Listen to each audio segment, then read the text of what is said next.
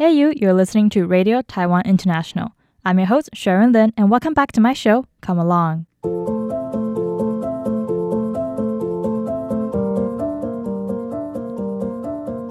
Yes, welcome back to the show. So today we are introducing you to, and in a way, heading together to the National Human Rights Museum. If you've been following the news on Taiwan, yes, this is the National Human Rights Museum U.S. House of Representatives Speaker Nancy Pelosi visited in August of 2022. This is an episode you don't want to miss. Not long ago, I went to the National Human Rights Museum's Jingmei branch and sat down with the museum's director, Hong Shifang, where he shared with me what visitors could see nowadays in the museum and some unforgettable stories from political victims of the White Terror in Taiwan. Director Hong, thank you so much for your time, and also huge shout out to museum staff Zhang Yanchang, who helped make this interview possible. You will hear from Director Hong very shortly, and now it is time for a brief introduction of the museum and its history.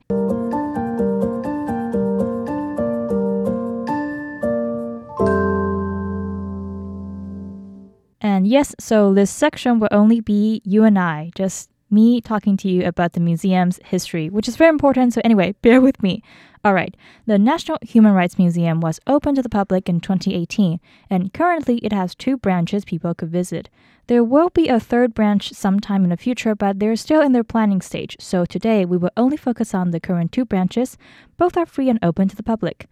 One is the Jingmei White Terror Memorial Park in New Taipei City, Taiwan, on Taipei Metro's Green Line. This branch is located on the main island of Taiwan, you know, the one that looks like a sweet potato on the map, because the other branch is the Green Island White Terror Memorial Park, located on, you guessed it, Green Island, one of Taiwan's outlying islands off the coast of Taitung.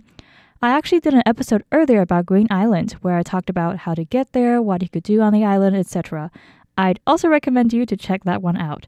For real though, the reason why I wanted to visit Green Island is because of the significance it carries for Taiwan's history, for it used to be the prison island during Taiwan's White Terror period. So, what is White Terror in Taiwan? When was it? For listeners who know little of this history of Taiwan, fear not, we got you. Director Hong will share more with us in the interview later on. So, now to give you a little bit of a crash course quick background, info, introduction. Okay, so basically, in case you don't know, Taiwan used to be very, very different. The free and chill life we have right now was not a reality back then. Timeline wise, the White Terror era in Taiwan is generally considered to be from 1949 to 1992, and think of it as like a widest timeline to consider. 1949 was a year the then authoritarian Kuomintang government or the KMT government declared martial law in Taiwan. Those were some dark times, dark times. Around 140,000 people were imprisoned, more than 4,000 executed, most of whom were intellectuals, social elites, and even students. The KMT government then just retreated to Taiwan after losing the Chinese Civil War against the Chinese Communists and were paranoid of communist spies.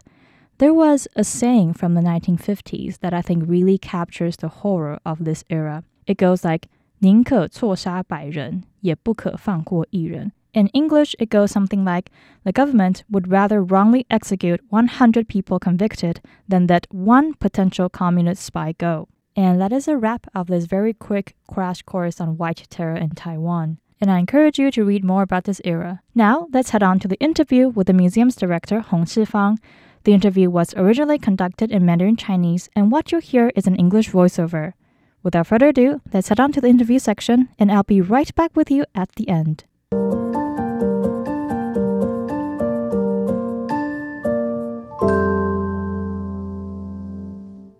Director Hong, thank you so much for spending time here with us. What's a day like at the museum and what types of visitors does the museum receive? The National Human Rights Museum has two branches. One is the Jingmei branch in New Taipei City, and the other is the Green Island White Terror Memorial Park on Green Island. Green Island is one of Taiwan's outlying islands. It used to be a prison island in the White Terror era of Taiwan, which we'll get to later. For the Jingmei branch, we usually receive school groups like high schools and universities.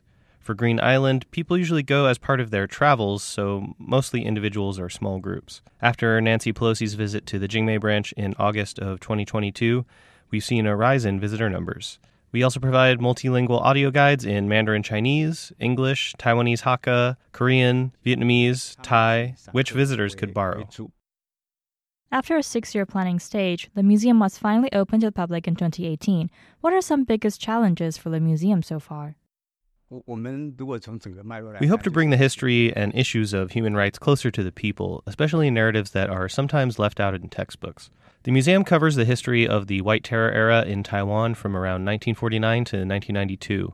So we're dealing with a difficult history, and the general public might find it too distant or too dark and don't know how to relate to it. Another challenge is the process of getting historical records. A core of our work is working with survivors of White Terror and collecting oral histories. Their stories are important and crucial for our understanding of that era, yet as they are aging and with elders passing away, it's a challenge. Also, each survivor would likely have different memories of the same space and time, so it also takes effort to organize what they share. Overall, I would say, since it's a dark side of Taiwanese history, many people, stakeholders like survivors, families of survivors, scholars, etc., tend to have different opinions on how the museum should present this history to the public. We would have countless meetings, for example, to find ways that reflect a good balance. Coming back to the physical space of the Jingmei branch, for example, many are historic buildings, and what's the story behind them? The grounds of Jingmei branch used to be a military law school in 1957 and has gone through many changes. One of the main areas to see is the Ren Ai building, and visitors could also see the restored prison cells, areas for lower security prisons, uh, and more. Visitors can see the first court, which was where trials in 1980 for the Kaohsiung incident took place, and people can walk through the military court where sentences were carried out. One thing I'd like to share is that many people have different takes on how restoration should be done in the historic sites related to White Terror. Some elderly survivors think the museum should keep most of the sites as they are. In general, the museum approaches it with methods similar to those for historic buildings, and we do preserve parts of it, while some parts we do minimal restoration. For Green Island, it's the same approach. For example, we keep most of the trees that have been on the grounds. What approaches does the museum use to bring these stories closer to the public? That's what we've been focusing on, to be honest, since most people find these topics a bit dark and serious and don't really know where to start. We aim to use a diverse mix of approaches, such as through visual art, performance art, videos, and digital tech, uh, and storybooks. For example, we have the Green Island Human Rights Art Festival, where people can get to know about human rights issues through art. We also have the Taiwan International Human Rights Film Festival, and it'll be on until late November this year. Also, by way of virtual reality, like the award winning VR immersive experience The Man Who Couldn't Leave. In that piece, the story is centered around a farewell letter from a young man sentenced to Green Island Prison during the White Terror, awaiting for his unknown fate. So I actually visited Green Island in June, and the main reason for me was to see the Green Island White Terror Memorial Park, and I highly, highly recommend people go. So, what could people see there, and what's the significance this place holds for Taiwan's history? Uh, Green Island White Terror Memorial Park used to be a prison for political prisoners during the period of the White Terror in Taiwan. This past makes it one of the most important historic sites of injustice in Taiwan's history. People from home and abroad can witness Taiwan's hard road to democracy. One of the main areas in Green Island, the Oasis Villa, was the prison that reflects the Taiyuan incident in 1970s, where a group of people advocating for Taiwan's independence were either sentenced to prison or executed by the Kuomintang or KMT government back then. If people want to see more of the 1950s and 60s, what happened during the height of the White Terror, I'd suggest visitors start from Swallow Cave and move towards Oasis Villa so it's chronological. So during the White Terror era in Taiwan, what are some reasons, or should I say quote unquote excuses, that could get you arrested by the authoritarian KMT government then? 这个整个历史脉络就是说，当初国民党政府撤退到台湾来。The time of the White Terror in Taiwan is generally considered to have begun when the KMT government declared martial law in Taiwan in 1949. It was not long after the KMT troops retreated to Taiwan uh, after losing the Chinese Civil War to the Communist Party. The KMT government were paranoid of communist spies, and they wanted to enforce and legitimize their rule of Taiwan. So when the government learned about any voices that were potentially not aligning with their values and priorities, they would arrest those people as quote unquote political prisoners. Furthermore, there is little to no justice or consideration of human rights during the trial process since it, was all done under military laws. Under the Punishment of Rebellion Act, uh, one person could decide the fate of political prisoners. The KMT government could just frame up a case to capture you. I visited several elderly survivors, and their stories really speak volumes. For example, I talked to Mr. Mao Fu Zheng, who was framed and sentenced to prison for five years or so, several of which he served on Green Island.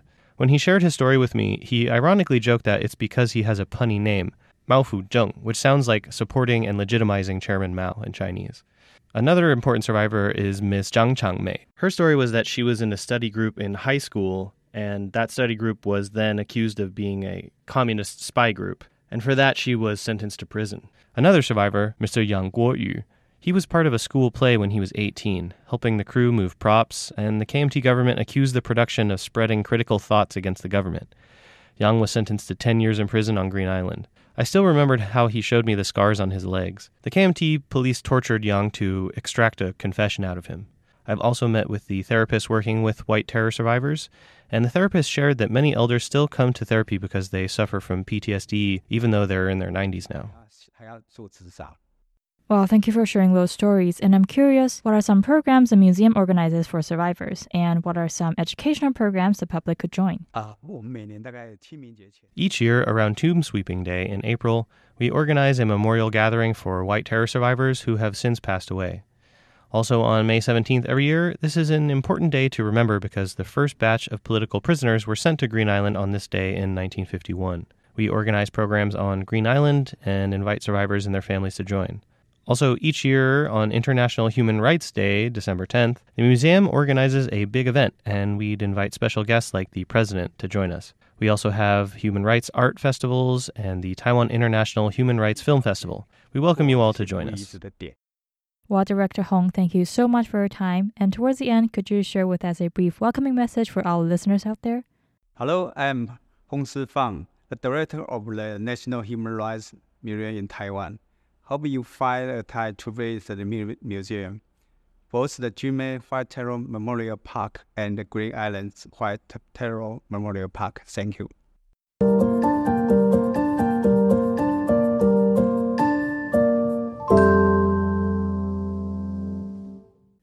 And it's me, right here with you. So that was a wrap of my interview with Director Hong. Besides what we talked about, there are so many other things to share. There are also many other exhibits and special exhibits on human rights you could see at the museum, like When Temporary Becomes the Ordinary, Days of War for Ukrainian Women, a special exhibit on Ukraine since Russia's invasion in 2022, and the exhibit at a different location titled Taiwan's Long Walk to Freedom of Speech, which will be on till April of 2024. It's at Chiang Kai shek Memorial Hall's first floor gallery. And I want to talk more about the VR immersive short film we mentioned, The Man Who Couldn't Leave. It's directed by director Chen Xingyi. In 2022, The Man Who Couldn't Leave won Best Experience of Venice Immersive at the Venice Film Festival. Director Chen was also invited to be the chair of the judges for this year's Venice Immersive competition. Huge shout out to Chen and her team. I experienced this work at the 2022 Taipei International uh, International Book Exhibit, I was tearing up in the headset I was wearing. The Man Who Couldn't Leave is a powerful work that I cannot recommend enough. You can look it up on YouTube for the trailer and highlights. Trust me, it will leave a great impression on you. And when you visit the Green Island White Terror Memorial Park, you would see the room with wax figures where the man who couldn't leave is set. You could also see powerful displays about labor reform for political prisoners. The quote unquote labor reform process was essentially a form of punishment and also brainwashing conducted by what's called a New Life Correction Center for political prisoners. You would also see replicas of little stools prisoners had to make for themselves to sit in these quote unquote lessons, which were designed to brainwash political prisoners with KMT propaganda. At Green Island White Terror Memorial Park, you could also see some KMT propaganda slogans marked on the walls and carved into rocks as a sign, like the one not too far away from the entrance of Oasis Villa. During my interview with director Hong, we also talk about the film Untold Her Story, Liu Ma Go Shu Hao, and I'd like to recommend the film to you as well. Untold Her Story is directed by Zhou Meiling. This movie is set around 1953 during the White Terror era. The story centers around a group of female political prisoners, or quote unquote thought prisoners, who were sentenced to Green Island prison because of their quote unquote potentially rebellious thoughts against the KMT government. And these prisoners were only let out of their prison cells to participate in the so called re education classes and carry out hard labor. Many scenes you'll see in Untold Her Story are filmed on Green Island, on the grounds that are now the National Human Rights Museum. This film also touched on sexual violence some female prisoners suffered from military officials during their time in prison. Yet, I'd say don't worry too much if you're worried about very triggering scenes. The film uses subtle hints to indicate injustice related to sexual violence. While there are some direct physical violence scenes and gore shown in the film as expected, mostly with military officials beating up prisoners. Just to give you a heads up, I hope it's helpful.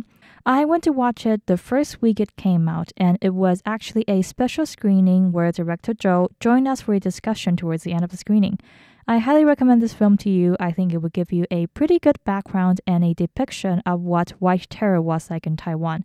Not a spoiler, but towards the end of the film, it gives out a hopeful note and encourages you to reflect on the untold stories of history of where you're from. There are so many things to recommend from the National Human Rights Museum. If you go to their official website, you can actually watch many, many videos of oral histories from elderly political victims who had been through white terror head to their website, click Learn with Us, and you will see oral history, videos, and documentary. And they have English subtitles as well.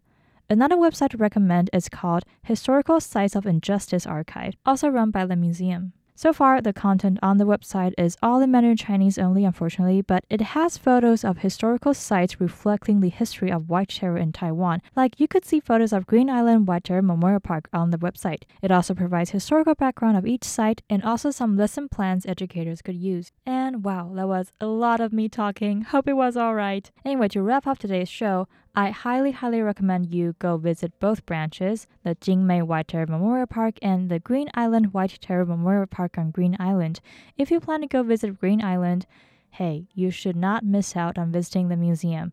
I know Green Island is very famous for the scenery, how beautiful, absolutely beautiful the ocean is, you know, diving, snorkeling, walking around the island, and all that. But on top of that, highly recommend you to go check out the museum. By the way, stay tuned on my shows as I will be interviewing a very special guest, a political victim and survivor of white terror very soon, so stay tuned. Towards the end, of course, a huge, huge thank you to director Hong Shifang and Zhang Yanchang from the museum again, also museum guide Lin Yanting on Green Island. Thank you for listening to this episode as well, listener. If you're in Taiwan or visiting Taiwan very soon, go visit the National Human Rights Museum. All right, take care, and I'll see you again next week. Bye.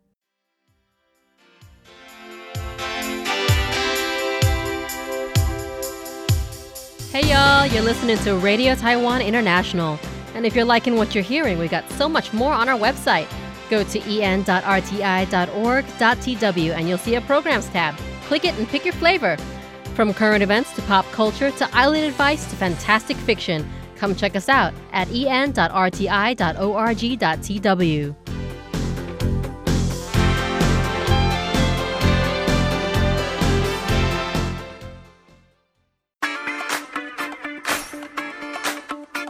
Did you enjoy our program?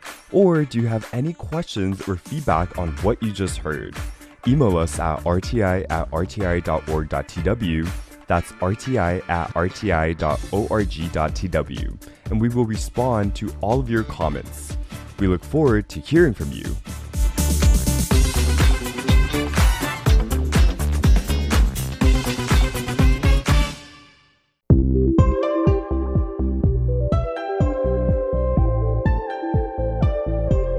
Do you sometimes prefer to watch the news instead of read about it? Check out the RTI English YouTube channel where we post daily videos that cover everything from politics to cultural events and other breaking news. Feel free to share your feedback and thoughts in the video comments or write to us at our email english at rti.org.tw.